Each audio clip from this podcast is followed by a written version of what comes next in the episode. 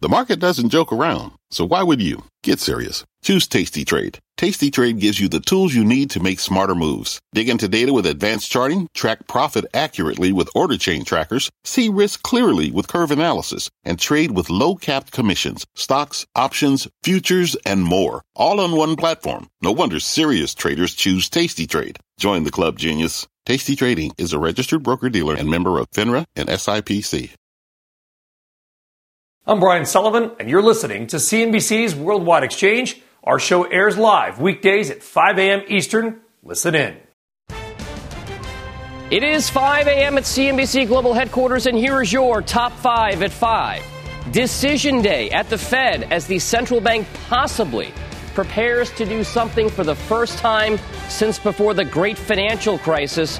Former Fed Governor Roger Ferguson is here with what we can expect talk about the roadblocks ahead.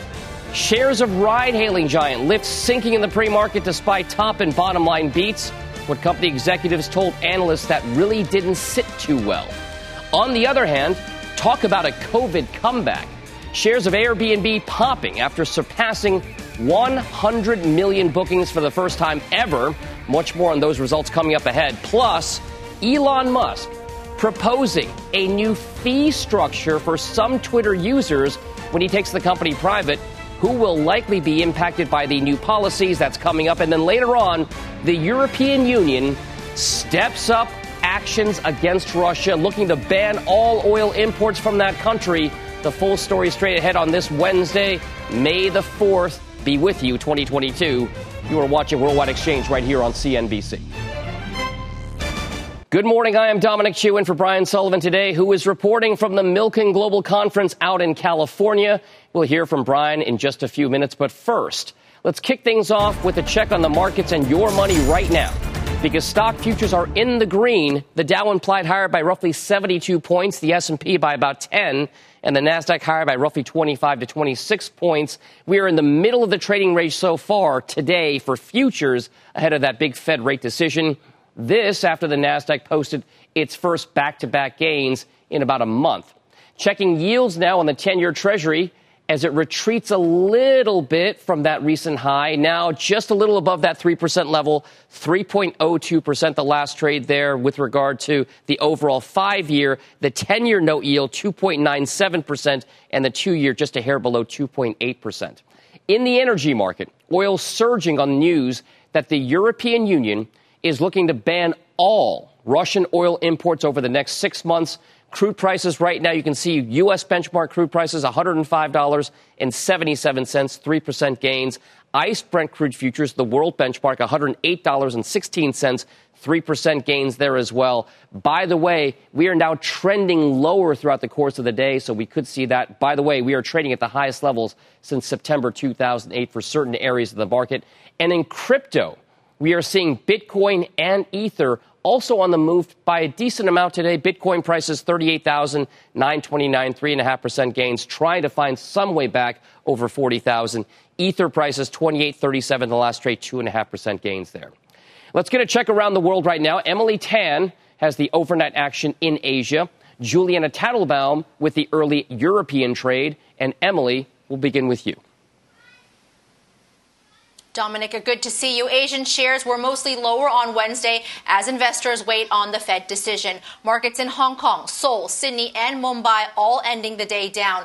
Also, many markets closed for local holidays, including that of Japan and China. So we had turnover relatively thin. Here in Hong Kong, the Hang Seng dropped 1.2%, pulling back from a two week high. Tech shares continue to underperform. Alibaba and JD.com shares both down more than 3.5% each. We got Q1 numbers out from Yum China. Income of $100 million or 23 cents per share. The operator of the KFC and Pizza Hut restaurants posting revenue of $2.6 billion beating forecast. Omicron causing significant volatility, they say, to business operations and continue to have severe impact in the current quarter. Without any significant improvement both in May and June, the company has warned of a Q2 operating loss. Over in Korea, Korea, markets slipped, erasing earlier gains with transport and biotech shares lower, while utility and financials strengthened. Index heavyweight Samsung was up 0.6%. And down under, Australian shares closed down in volatile trade. The gain in financials failed to offset a slump in gold and mining stocks. That's a look at Asian trade.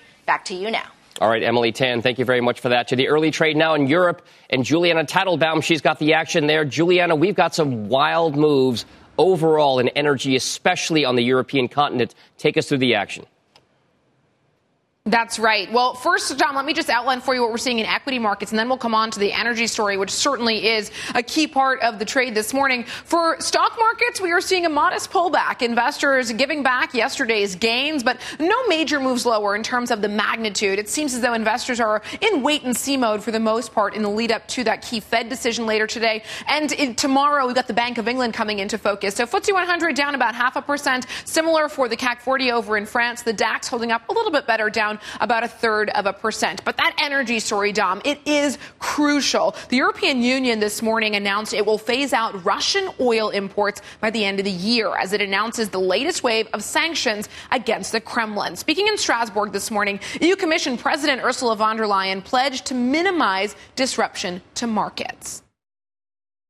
This will be a complete import ban on all Russian oil seaborne and pipeline, crude and refined. We will make sure that we phase out Russian oil in an orderly fashion. So in a way that allows us and our partners to secure alternative supply routes and at the same time be very careful that we minimize the impact on the global market. And this is why we will phase out Russian supply of crude oil within six months and refined products by the end of the year. Now, Dom, as you can see here, most of the oil majors are trading higher this morning. I think the crucial takeaway here from this news out of the EU is that it is aiming to ban Russian oil imports, but not natural gas. That remains a key question moving forward, and um, whether or not it becomes part of the EU's next package of sanctions remains to be seen. Much harder for the EU to quickly reduce its dependence on Russian natural gas. So that's something to watch in the days ahead. And Dom, may the 4th be with you too. All right. Thank you very much for that Star Wars nod. Thank you, Juliana Tatelbaum, live in London with the latest there. Back home here, it's decision day for the Fed. The central bank wraps up its two day policy meeting with the announcement at 2 p.m. Eastern Time today, followed, of course, by Chairman Jay Powell's news conference at 2.30 p.m. There's no mystery or guessing at all here. Economists pretty much generally believe the Fed will hike rates by about half a percentage point or 50 basis points and launch quantitative tightening QT, allowing its balance sheet to roll off at a pace that will eventually hit $95 billion per month. The Fed hasn't hiked by a half point in 22 years, and it hasn't raised rates at back to back meetings since 2006. So let's talk a little bit more about this with Lindsay Piegza. She's the chief economist over at Stifel Financial. Uh, Lindsay, this is a foregone conclusion is there anything, any amount of uncertainty that could creep in about the Fed's policy decision this afternoon, or is this pretty much all baked in at this point? Well, the policy announcement is likely to be unremarkable. As you mentioned, the market has been pricing in a 50 basis point increase, as well as the announcement of an inaugural drawdown of the balance sheet for some time now. So the bigger question mark surrounds additional rate increases going forward, both in number and size. So we'll be watching the chairman's press conference very closely to see if there's any indication of support for a potentially larger increase as we look out to the June meeting. Remember, earlier comments from at least some Fed officials opened the door for a 75 basis point hike. So, again, we'll be listening to Chairman Powell to see if there's any indication that he supports that potentially larger increase down the road. So, so Lindsay, take us through your expectations, you and your team over at Stifel.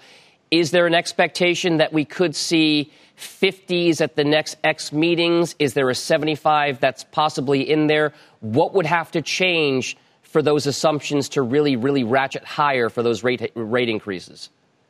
Well, I would agree that the door is certainly open for a larger 75 basis point increase in June, but I'm not yet convinced that the Fed will move beyond a 50 basis point increase. So, to be clear, we are anticipating an announcement for 50 basis points later today, an additional 50 basis points in June. But as we look out to the second half of the year, with growth already slowing and the risk of recession rapidly rising, I think it's going to be difficult for the Fed to justify even maintaining this current pace of increases let alone accelerating the pace of rate increases. So I do expect in the back half of the year four 25 basis point increases.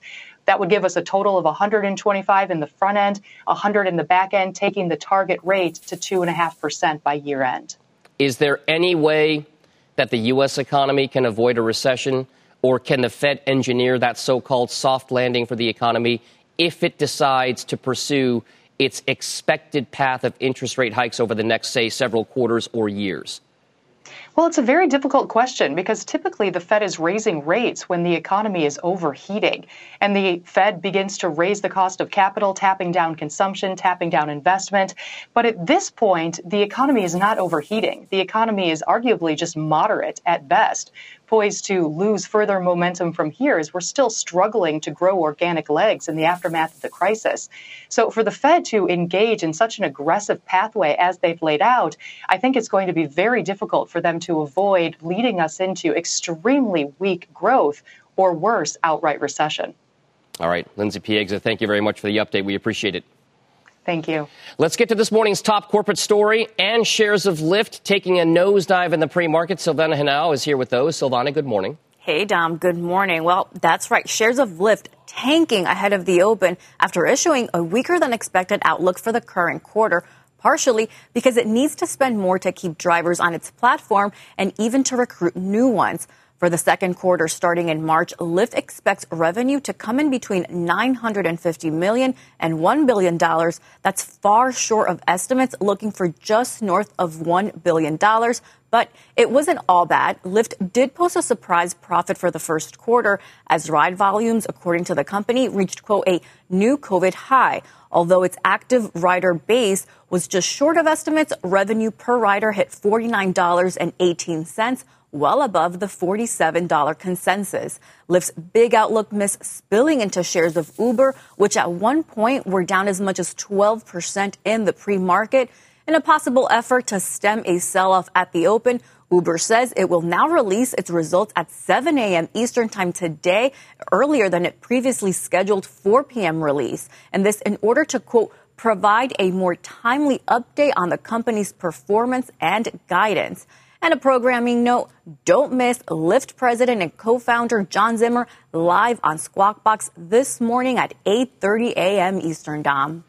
Uh, uh, uh, certainly an eye-catching, jaw-dropping number to see Lyft fall by that amount of money. Silvana, thank you very much for that. When we come back on the show, much more of this morning's big money movers, including why Starbucks is suspending its guidance for the rest of the fiscal year. Plus, the European Union proposing an all-out ban on Russian oil imports the news sending the price of crude surging, the fallout with energy aspects Amrita Sen coming up as well. And later on, Elon Musk says when he takes Twitter private, some users will have to pay to tweet. Will you be one of them? A very busy hour still ahead when Worldwide Exchange returns after this break.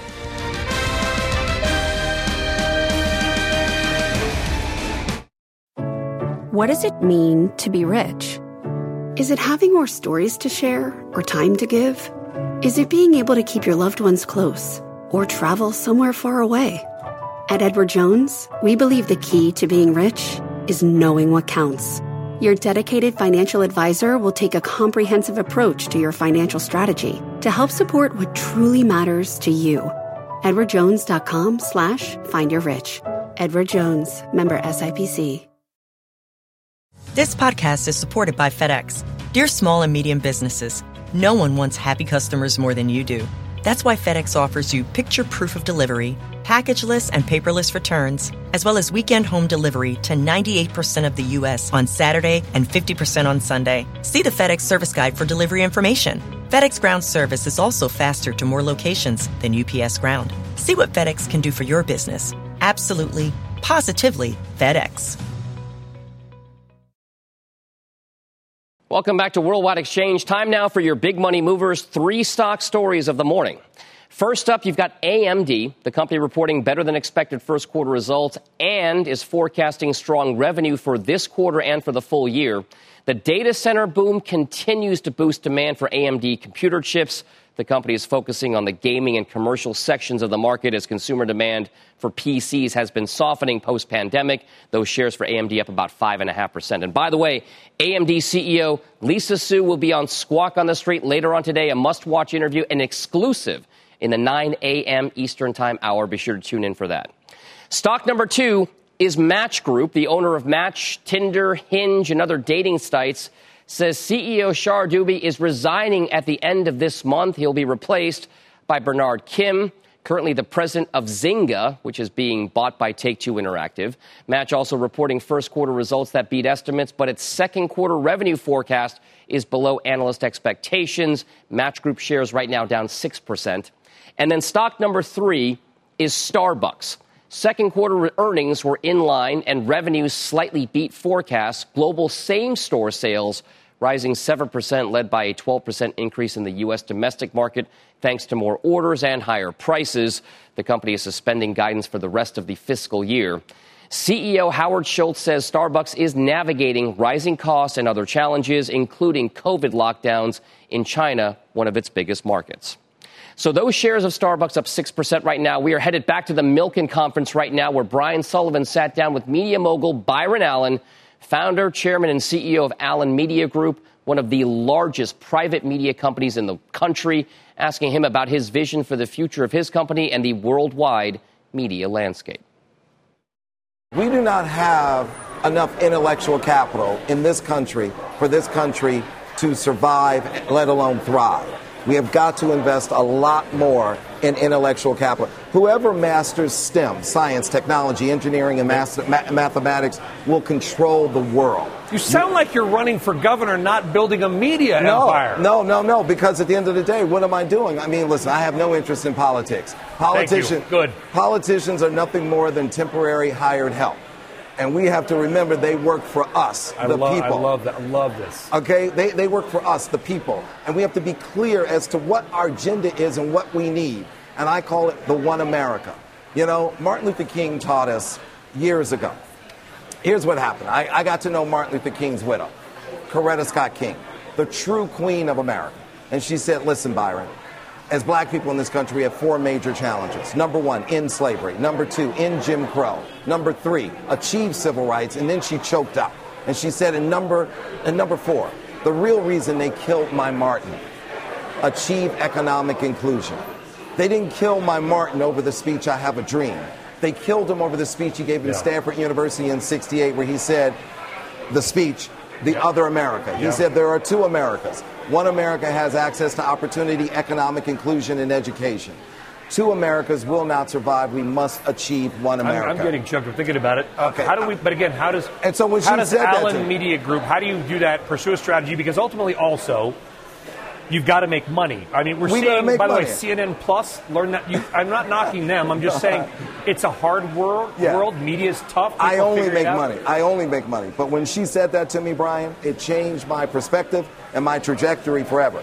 And from that moment on, I decided I'm going to use media. I'm going to help achieve that one American. I'm going to use media to spread the word, word and get people to go in that direction. The five E's, and quickly I'll share them with Yep. you. Number one, Education. education's everything. My mother got pregnant with me when she was 16 years old and had me 17 days after her 17th birthday. Now, the good news is not only is my mother beautiful, she's brilliant, and she ended up getting into UCLA and getting her master's degree in Wow. cinema TV production and got a job at NBC giving tours.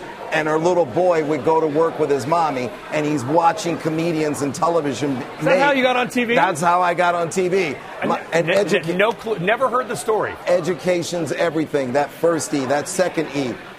Equal justice. We have to have it. You Yep. see what happens Yep. when. That third E, economic inclusion. We have to have that balance in the system. That fourth E, environmental protection.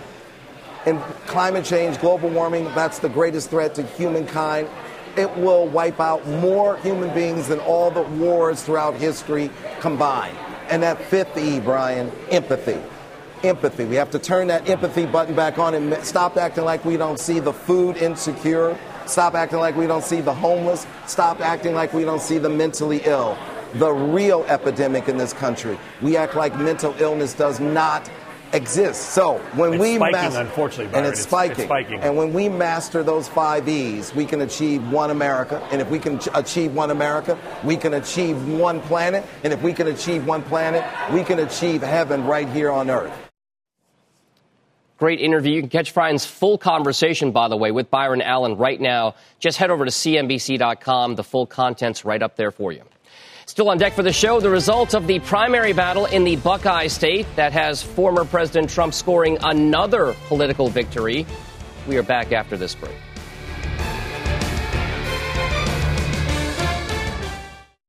This podcast is supported by FedEx. Dear small and medium businesses, no one wants happy customers more than you do. So you need a business partner just like you.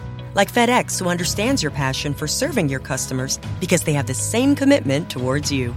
That's why FedEx offers you picture proof of delivery, packageless and paperless returns, as well as weekend home delivery to 98% of the U.S. on Saturday and 50% on Sunday. See the FedEx service guide for delivery information. What's more, FedEx Ground is faster to more locations than UPS Ground. Trust FedEx for timely deliveries. See what FedEx can do for your business. Absolutely, positively FedEx. Life is a highway and on it there will be many chicken sandwiches. But there's only one McCrispy. So go ahead and hit the turn signal if you know about this juicy gem of a detour. Welcome back to Worldwide Exchange. Just going to check on this morning's other top headlines. NBC's Frances Rivera is in New York with the latest. Good morning, Frances. Dom, good morning. Supporters of abortion rights are protesting across the country after a draft opinion overturning Roe v. Wade was leaked to Politico. Chief Justice John Roberts confirmed the authenticity of the draft and condemned the leak. If the landmark 1973 Supreme Court decision is indeed reversed, Planned Parenthood says more than 36 million could be left without abortion access. 26 states would likely restrict or ban the procedure. Now to the Ohio primaries, where NBC News projects that author and venture capitalist J.D. Vance has won the Republican Senate nomination. That proves former President Trump's political influence remains strong. In the last 18 days since Trump endorsed Vance, he jumped about 20 percentage points.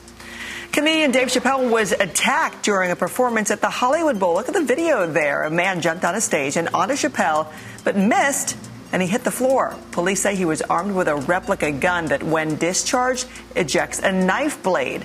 After Chappelle came back on stage to finish his set, his guards detained the suspect until police arrived. The attack was actually heard in this. Here's video of him being wheeled towards an ambulance as the crowd boos him. He was taken to the hospital. No one has been charged so far.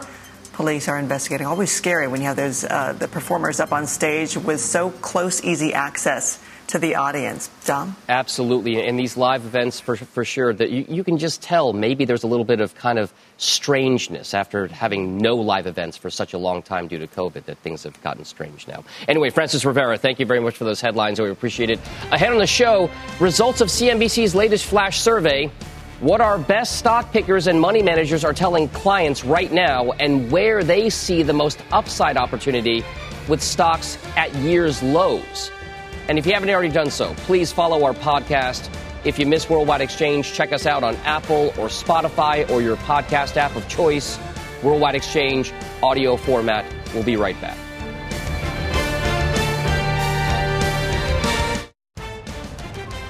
The Fed set to unveil its big interest rate decision.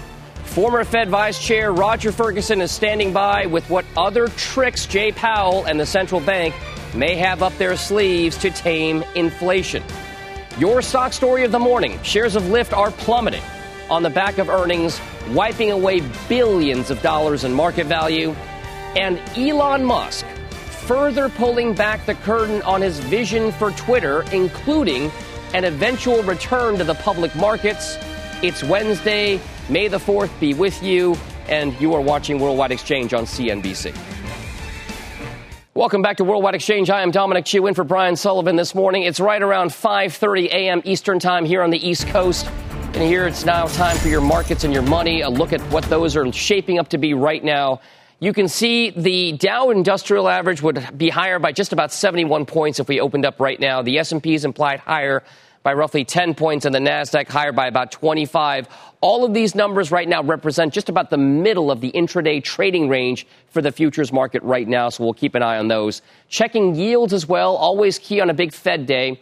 The 10 year benchmark Treasury note yield is currently right around 2.97%, so pulling back from above that 3% level that we've seen over the course of the last couple of days. The two year note yield just a hair below 2.81% the last trade there. The 30 year long bond, by the way, 3.01%. And the stock story of the morning, it's got to be Lyft. The shares are tanking following the ride hailing company's results, specifically a weaker than expected outlook for the current quarter. Lyft partially citing the need to spend more to keep drivers on its platform and even to recruit new ones as well. Lyft did post a surprise profit for the first quarter as ride volumes, according to the company, reached a quote, new COVID high. Those Lyft shares are still down about 26%. Now, the outlook miss is spilling into shares of Uber as well, which at one point were down as much as 12%. Now, in an effort to possibly stem a sell off at the opening bell, Uber says it will now release its results at 7 a.m. Eastern Time this morning, earlier than its previously scheduled release after today's closing bell. And a programming note as well. Don't miss Lyft president and co-founder John Zimmer live on Squawk Box this morning at 8:30 a.m. time a.m. Eastern Time. A first on CNBC interview. I'm sure he's going to have a lot of questions thrown at him, a lot of explaining to do. A must-watch interview there, especially on the ride-hailing just industry overall and what could be ahead. Let's check now on some of your top stories as well. Silvana Henao is here with those. Silvana. Hey, Don. Well, Vice President Harris is set to meet with organizers from unions looking to represent workers at Amazon and Starbucks. The White House sit down, which will feature other grassroots organizations, will focus on growing efforts to organize unions in workplaces, according to the administration. This meeting comes ahead of a hearing tomorrow by the Senate Budget Committee with union and labor officials set to appear. Elon Musk is apparently already planning another life for Twitter in the public markets as he works to wrap up his $44 billion bid to take it private. According to the Wall Street Journal, Musk has told potential investors he could hold an IPO for Twitter in as little as three years after buying it. The journal adds the move by Musk could help reassure potential investors he'd work quickly to improve Twitter's operations and profitability. And Musk shedding some light on potential business model for Twitter, tweeting last night that Twitter will always be free for casual users, but maybe a slight cost for commercial slash government users. And Didi says it is facing an SEC probe over its failed IPO last year. The Chinese ride hailing giant revealing the move in a regulatory filing this week. It says it's cooperating with the agency. Chinese authorities opened an investigation into Didi two days after the company's $4.4 billion IPO last June and forced domestic app stores to remove all of the group's core services. Dom, word of the SEC probe sending Didi shares sliding in after hours trading. All right. Thank you very much, Silvana, for those headlines. Back to the markets right now and decision day for the Fed, wrapping up its two day policy meeting with a 2 p.m. Eastern Time interest rate decision and Powell press conference 30 minutes after that, with all but certain 50 basis point hike coming up on tap and the kickoff to a QT, quantitative tightening program. The Fed hasn't hiked by a half a point in 22 years, and it hasn't raised rates at back to back meetings going all the way back to 2006. Joining me now is former Federal Reserve Vice Chairman and former Fed Board Governor Roger Ferguson. He is also a CNBC contributor. Roger, good morning to you. I, I, this is maybe to me a, a foregone conclusion. At this point, we know it's going to be 50 basis points. What exactly will Powell say that could upset the apple cart either way, either bullishly or bearishly for the markets? Uh, I think there are uh, a couple of things that could come out that might upset the market. Um, uh, one will be to see how many dissents there are, if any. Uh, I don't expect any, uh, but the last time around, when they raised 25 basis points, there was one dissent, and then we saw the minutes, and that suggested more people supported 50. Um, so I would look to see did anyone dissent in favor of more or less, um, and that would be you know telling that maybe there's a bit more drama here uh, behind the scenes. We'll wait for the minutes to see more.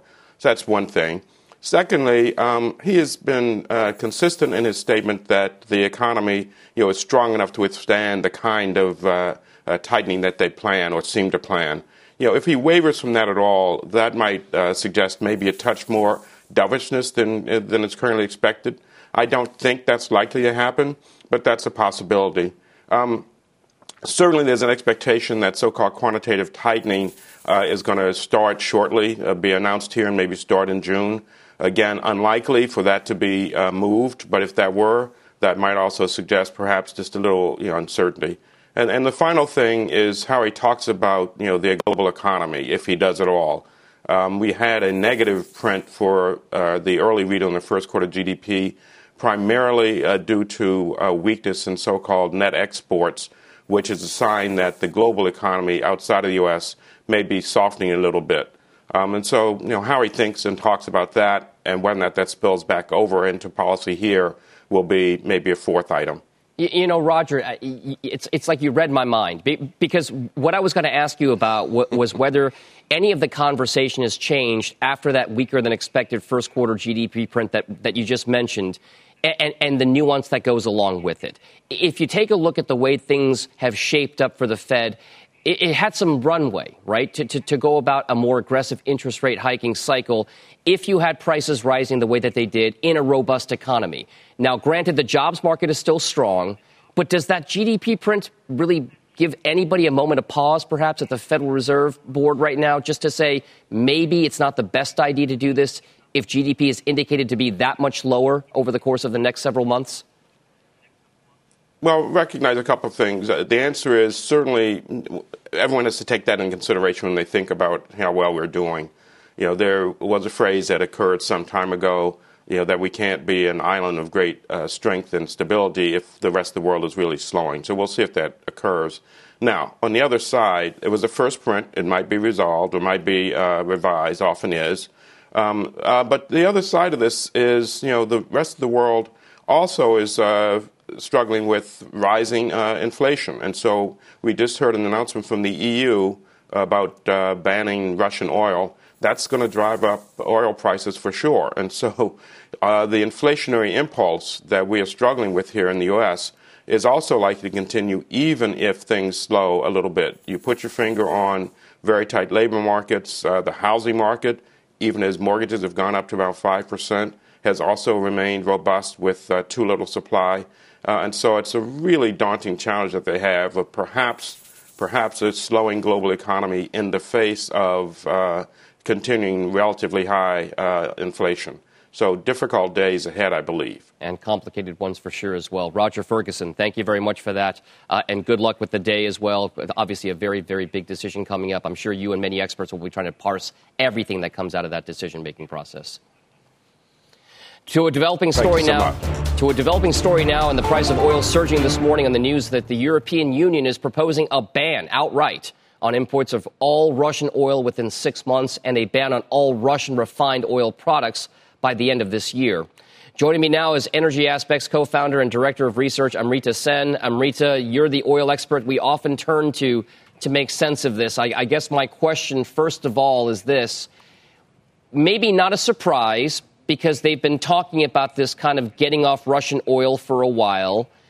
Is the energy market right now much more sophisticated about the way that they are approaching these headlines coming out of Russia and Ukraine? I, I only ask because there are some out there who might have said, on this kind of a headline, I would expect oil to be up 10, 15 percent but it's up about 4 to 5% and slowing down right now. So is the oil market getting yeah. better at trying to figure this out? No, I think it's a great question. And look, uh, the, the biggest challenge right now we have is that um, a lot of traders are actually not participating in this market. We've talked about the huge volatility and the margin calls before as well. That's keeping them away. And if you look at what has been going on over the last kind of few weeks, it's been this tussle between losses in Russian supply and how big can that get versus losses in demand because of the China COVID situation. So a lot of traders have said to me, you know what, day trading is actually easier right now rather than holding on to a long term position because you've got kind of both sides effectively canceling one another out right now. Now, going into the summer, that does look different, at least on our assumptions, because we do expect China to start recovering quite significantly in the second half of the year, infrastructure spending, but also COVID cases coming under control. Um, I think that's why you've seen all these price kind of, the reaction has been pretty muted because we, the market at least seems to be pretty wary of the demand situation in China. I mean, I would say demand is still extremely strong outside of China. Yes, Chinese buying is muted, but we do think uh, cases are kind of coming down and Chinese buying is going to pick up because their stock levels are low. But that's where the real confidence is lacking in the market. What, what, what gets traders more confident in taking outright more bearish or bullish position bets on this market rather than just getting intraday in and out of the positions that they're already in? Where, where, where do they take a view? What has to happen for them to say, you know what, it's good enough to say oil prices are rocketing higher or going to fall because of demand? Mm-hmm. What, what needs to happen? I think the issue is that you've got one on the positive or bullish side, i.e., Russia, and one on the bearish side, which is China, and that's why there's a lot of uncertainty in the market. But either side, if we get a couple of positive headlines out of China, uh, the tricky thing with the European embargo, like and you've mentioned this at the start as well, it isn't new. Um, I do think formalizing it will give more impetus to the market because you know we are talking about potentially winding down oil um, imports within six six months products by the end of the year.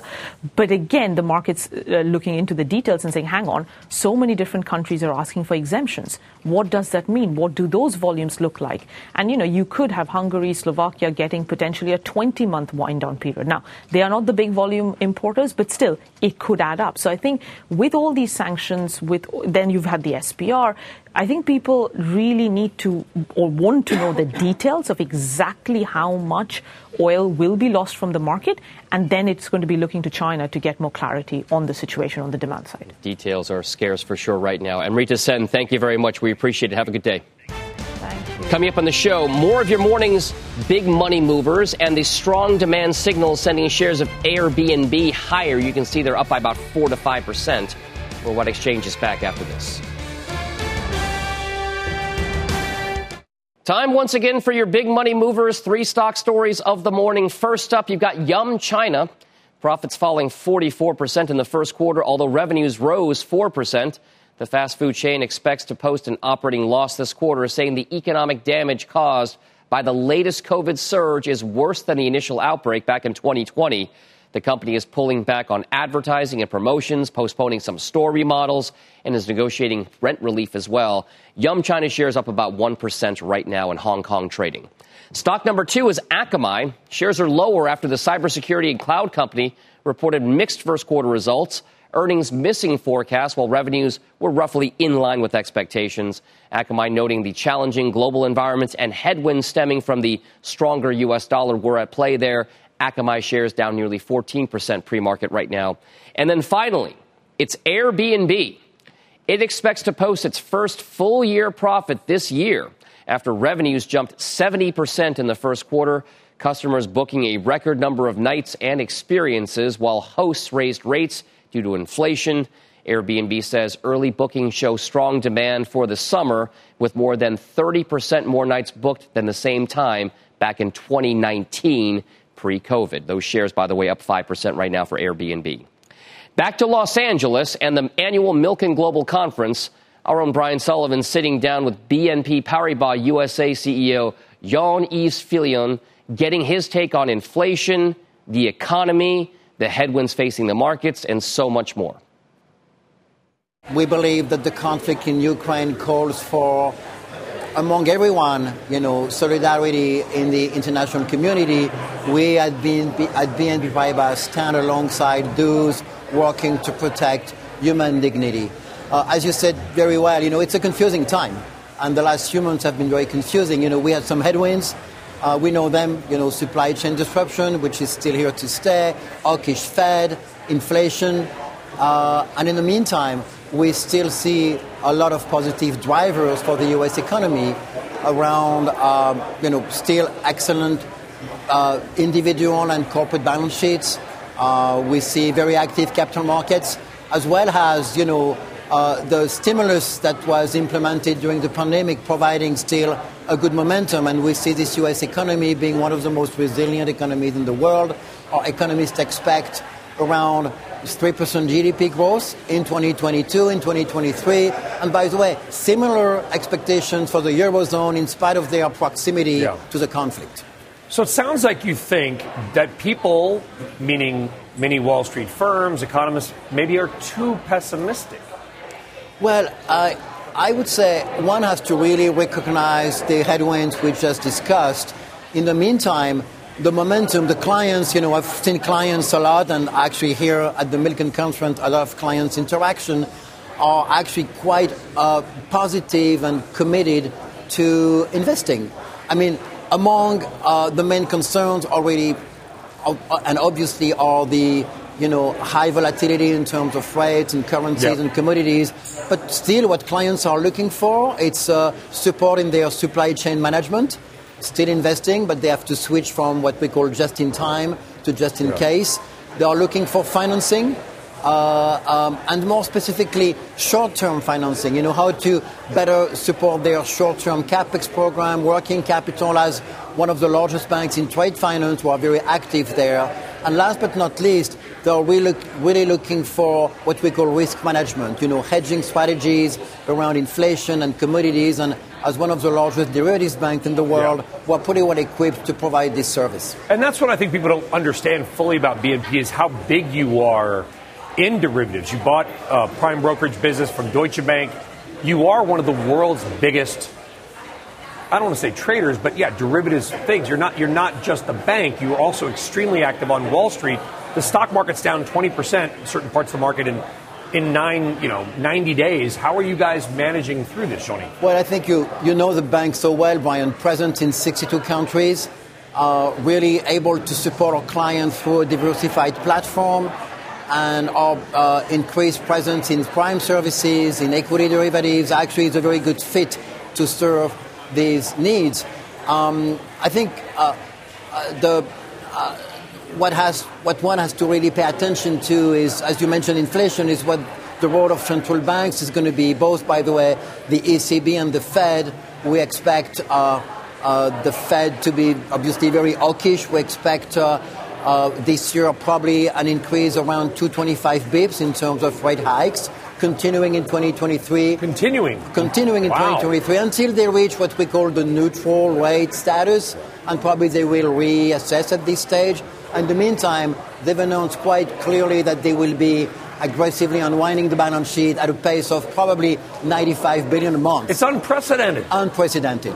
And this is what, you know, probably the role banks have to play with their clients is to help them navigate these uh, complicated waters, and uh, but uh, still having in mind that there is still good business momentum. Well, maybe nobody does it better than BNP Paribas. Uh, Jean Fillion, CEO, BNP Paribas US. real pleasure. Thank Johnny, you, a critical time. Thank you so much for having me, Brian. No, as always, thank you for joining us here on CNBC. Appreciate it. All right. Thanks as always to Brian Sullivan for that conversation as well. And by the way, full contents, go over to CNBC.com. You can see the full interview there.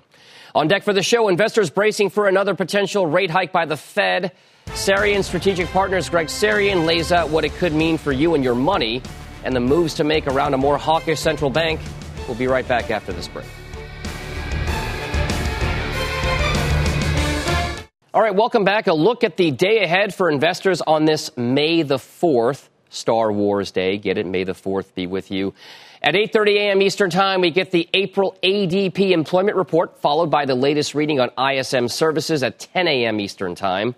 We'll also get Ford's April sales figures this morning along with Costco sales figures for the month later on in the day and several earnings to watch before the bell including CVS Health, Marriott, and Uber now. Remember, they bumped theirs up. They were going to be after the closing bell. Now they're going to be before, given Lyft's results.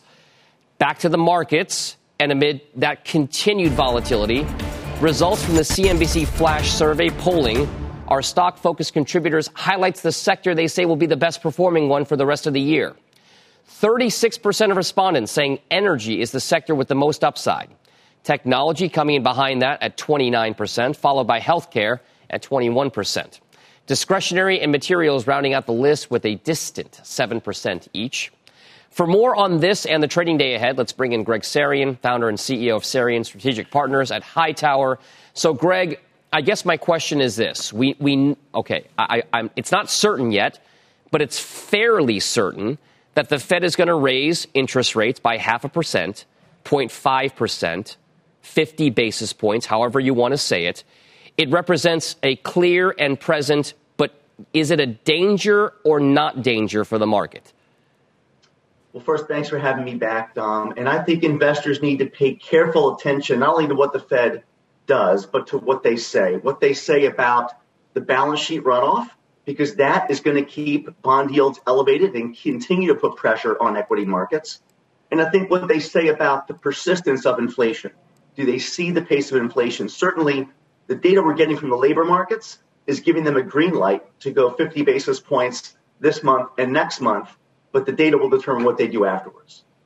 So, if that's the case, then is it okay to be constructive about putting money to work now, even though we know this is going to be the path forward in the next several months? The markets are already hovering near, not at, but near the lows of the year in 2022. Sure. I think constructive, I would use the word cautious. And what I mean by that is I, I note your survey, and yes, those are all high quality sectors, but I think investors need to be focusing on the most cash rich, the most balance sheet strong companies in those sectors that pay high dividends and that have very low debt. I think that's the area that we see that value style of investing because if markets are going to be volatile, which is our call, we don't see an end to this choppiness anytime soon. Resting in companies that have some earnings growth and dividend yield is a safe haven, but also, Dom, not to overlook what, what we've seen a pullback in bond prices. Short duration, high quality muni bonds now yielding two and a half, two and three quarters percent, or four percent on a taxable equivalent yield for high income investors. And those warrant some attention right now. All right, so we've got just a few moments left here, Greg. I'd like to know what goes on the shopping list. Are there specific stocks that you're looking at, specific areas of that bond market besides munis? Yeah. So uh, on the equity side, we we like really high quality dividend paying ETFs like QUAL and DGRW. I think those focus on the top most cash rich dividend stable companies on the S&P 500. Gotcha. And I think those will be the areas we focus on at this point. All right. Greg Sarian over at Sarian Strategic. Thank you very much for joining us this morning. We appreciate it. Have a good day, sir. That does it for us here on Worldwide Exchange. It's a big day for the Fed. Squawk Box picks up the market coverage, and they're coming up next. Keep it right here. You've been listening to CNBC's Worldwide Exchange. You can always catch us live weekdays at 5 a.m. Eastern only on CNBC. Life is a highway, and on it there will be many chicken sandwiches. But there's only one McCrispy. So go ahead and hit the turn signal if you know about this juicy gem of a detour.